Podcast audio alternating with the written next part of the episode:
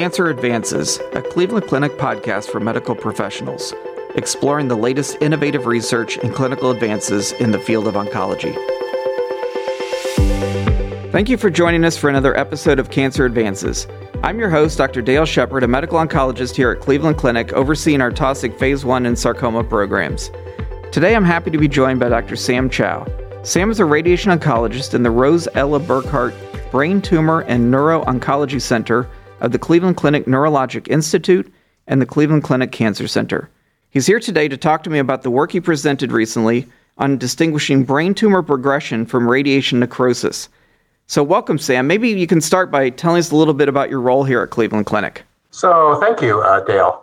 I am a radiation oncologist here at the Cleveland Clinic. I specialize in brain tumors, uh, which also include spine tumors as well. My passion is really stereotactic radiosurgery both for brain tumors as well as uh, spine. So uh, we have a you know, few studies looking specifically at radiosurgery for brain tumors as well as radiosurgery for spine tumors. So today we're going to talk about this issue of brain tumor progression and radiation necrosis. And, and as someone who has looked at films and talked to patients, this has to be one of the most frustrating things that I come across and never really knowing what's going on on those scans. So maybe you could tell us a little bit about the study that you presented. Dale, yeah, radiation necrosis is one of those uh, uh, issues that we deal with following stereotactic radiosurgery to the brain. It is a very frustrating thing to uh, diagnose because we don't really have a lot of good imaging techniques. Uh, and when patients do have it, while nowadays we have good treatment options, historically speaking, we don't. And sometimes that gives us reluctance to sometimes provide stereotactic radiosurgery, which we think does a very good job in terms of controlling many brain tumors. In fact, is considered one of the standard of cares in managing brain tumors. So, because there aren't a lot of great options in terms of imaging, we wanted to try to figure out is there a better way that we can diagnose radiation necrosis?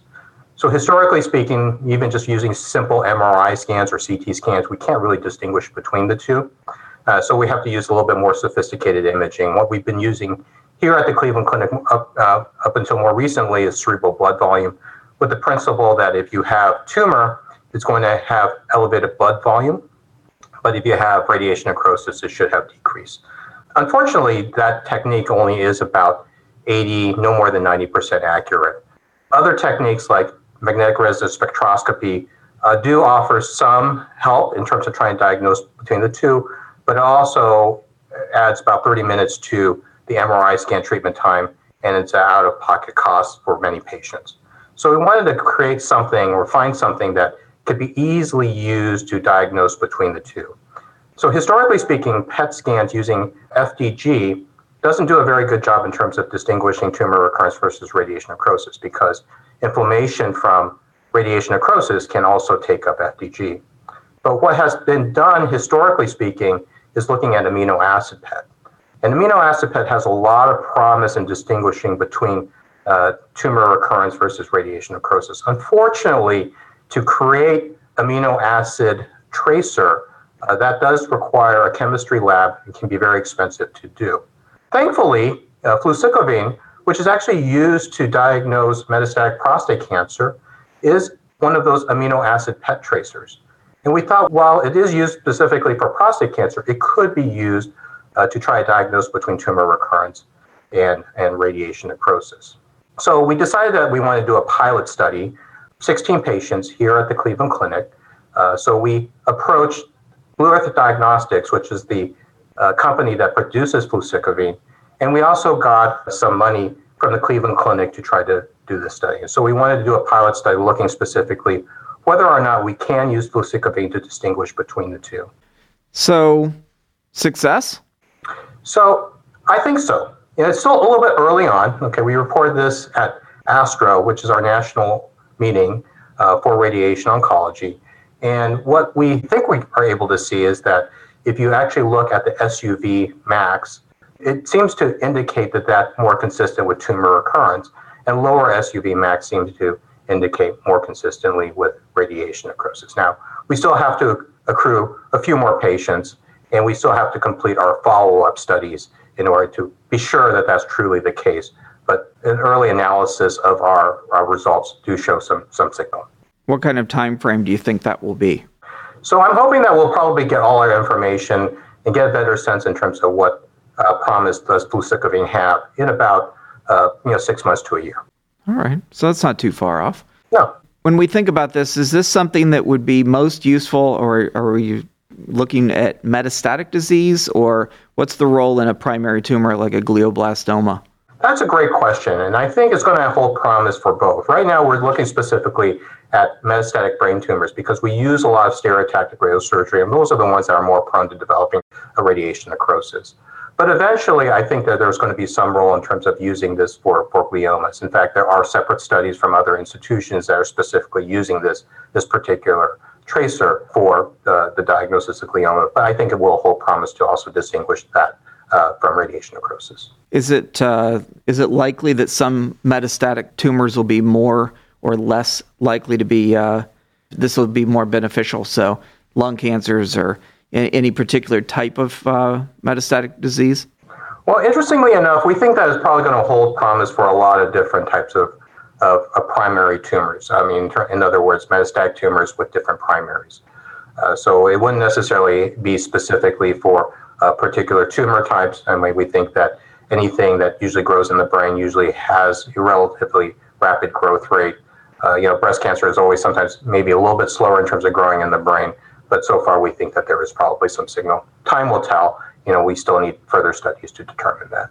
So when we think about the scope of this and, and what can be affected ultimately, how at this point do do we do biopsies to, to look at uh, whether there's necrosis or progression and and and if so, how might this change sort of the way we determine between necrosis and, and progression?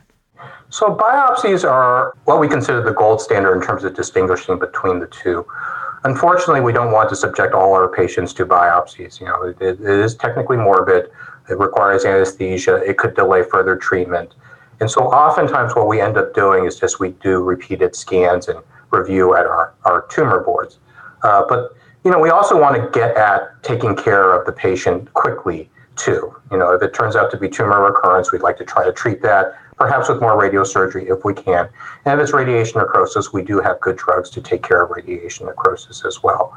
So the hope with this type of study is that if we can catch these patients early on and intervene earlier on, that we can uh, prevent them from becoming symptomatic, and we could divert things like like biopsies or completely avoid biopsies. And I can only imagine there's a tremendous amount of patient anxiety related to this. Definitely so. I think patients do become symptomatic. They do have problems from it. Uh, they struggle with it. Uh, you know, when you see them, you know, every couple of months, and sometimes you end up having to shrug your shoulders because you can't determine between the two. Uh, you know, you always try to encourage them to say, "Well, yeah, it's probably radiation necrosis," but but that concern is always in the back of their heads. Right. Now, if this becomes successful, how readily available are these scans? Either academic centers, community practices. Um, how how wide scale would this be in terms of people's ability to get these scans if it ends up being a, a productive way to follow? I think it's going to take a little bit of time. Uh, right now, the the the maker Blue Earth Diagnostics is is interested in the results of our study because they are rolling into uh, phase three studies because they want to try to get this out on the market to be able to use this to distinguish between the two. They do recognize this to be a big problem, and in fact, the results of our study is going to help drive some of their studies that they're that are forthcoming. So one is the PROMISE study, which is actually already open that does require a biopsy, but we're going to roll into the Revelate study, which is uh, a study that was designed by them, very similar in terms of our study, maybe a little less radio tracer than what we have used. Uh, they're going to use this to try to distinguish between the two, kind of using more simple analyses. Uh, but also, just like how we try to distinguish between the two using our brain tumor board to to try to tease out whether or not we think that this is tumor recurrence versus radiation necrosis. We'll have a central truth pattern. So this is more real world uh, use of, of the fluciclovine, and hopefully will yield some positive results. When you, uh, you, you said that they view this as a big problem, clearly it is um, in terms of how we distinguish. But talk about numbers. How many patients are we are we thinking about a year that might have brain metastases, get stereotactic radiation, and this comes up? So, how many patients a year do you think this becomes an issue? It, to my sense, it's a it's a big number. Yeah, no, I think it's a huge number. So if you kind of think about how many patients have are diagnosed with brain metastases, and we're just focusing on brain metastases alone. There's a lot of other different type of tumor types that we treat with uh, radiosurgery, but focusing on brain metastases alone, there's about 200,000 uh, metastatic brain patients diagnosed each year. And if you probably think that maybe at least half, if not more, are getting radiosurgery, uh, and then about anywhere from 5 to 10% are going to be diagnosed with radiation necrosis. We're talking about tens of thousands of patients which may be diagnosed with or have to struggle with the issue of radiation necrosis moving forward. We're using more and more stereotactic radiosurgery to treat brain metastases. I think that's becoming more of an established standard. You know, historically speaking, we used to limit to a few, and now in some in some cases we are treating 10 and 15 lesions with radiosurgery. So that's just going to continue to drive up the number of patients that we're going to see uh, with this concern of tumor recurrence versus radiation necrosis. And so, you know, we're certainly making progress in uh, advanced disease, but as we make that progress, um, you guys have a remarkably busy group because that progress means that people actually live long enough to get the brain metastasis. So successes uh, yield successes, but also questions, I guess, huh? Oh, absolutely, absolutely. I mean, we're we're busier. We're using the Gamma Knife more and more. The numbers that uh, we're treating at the Gamma Knife Center continues to increase. It used to be in the 500 range, and then more recently was in the 600 range, and now we're going to be hitting towards the 700 and 800 range per year in terms of the number of patients that we treat. So it just gives you an indication in terms of the fact that, you know, we're doing a better job in terms of taking care of brain metastases with radiosurgery, and so it's increasing its utilization. And so if we uh, take a step back and we've, we've been talking about ways to sort of look at response to radiosurgery. You had just mentioned before about maybe treating up to 10 areas in the brain. What, what, what does that look like? What are we looking at now in terms of an ideal patient, in terms of size of tumor or number of tumors? Um, how has that changed and kind of where are we now? So I think that's a great question. Uh, one of the issues that, uh, historically speaking, we used to treat maybe two or three or four small brain metastases because, you know, one, when the, the tumor got bigger, our ability to control the disease with stereotactic radiosurgery wasn't as good. And also, because of the complexities of trying to deliver radiosurgery uh, historically, it, it, it, wasn't so easy to treat uh, many, many more. You know, we were really limited by our ability to treat maybe three, no more than four lesions altogether. And so, what has happened, you know, we have advances in terms of our radiosurgical system that allows us to treat many, many more the planning is much simpler, the planning is much easier, so it's really facile for us to treat even 10 or 15 lesions without any difficulty. In addition, one of the other important advances is also the fact that for the bigger brain tumors or bigger brain metastases, what we've been doing nowadays is either staging the radiosurgery or doing fractionated radiosurgery. What I mean by staging is that we would treat them and then bring them back about a month later and rechallenging that area, just like a a booster shot, uh, like you would with a vaccine, to give a little bit extra radiation to to maximize control. And our ability, when we do that, our ability to control the disease is just as good as even the smaller ones. Or we could also fractionate, which means to deliver the radiosurgery, but deliver the radiosurgery over three to five fractions. So certainly we're not as limited in terms of size as we used to be, and at the same time, we're not as limited by number as we used to be. Yes, those are both really, really important points because oftentimes people may still have the perception that it has to be a small tumor or, a limited number. So it's great you uh, elaborate on that.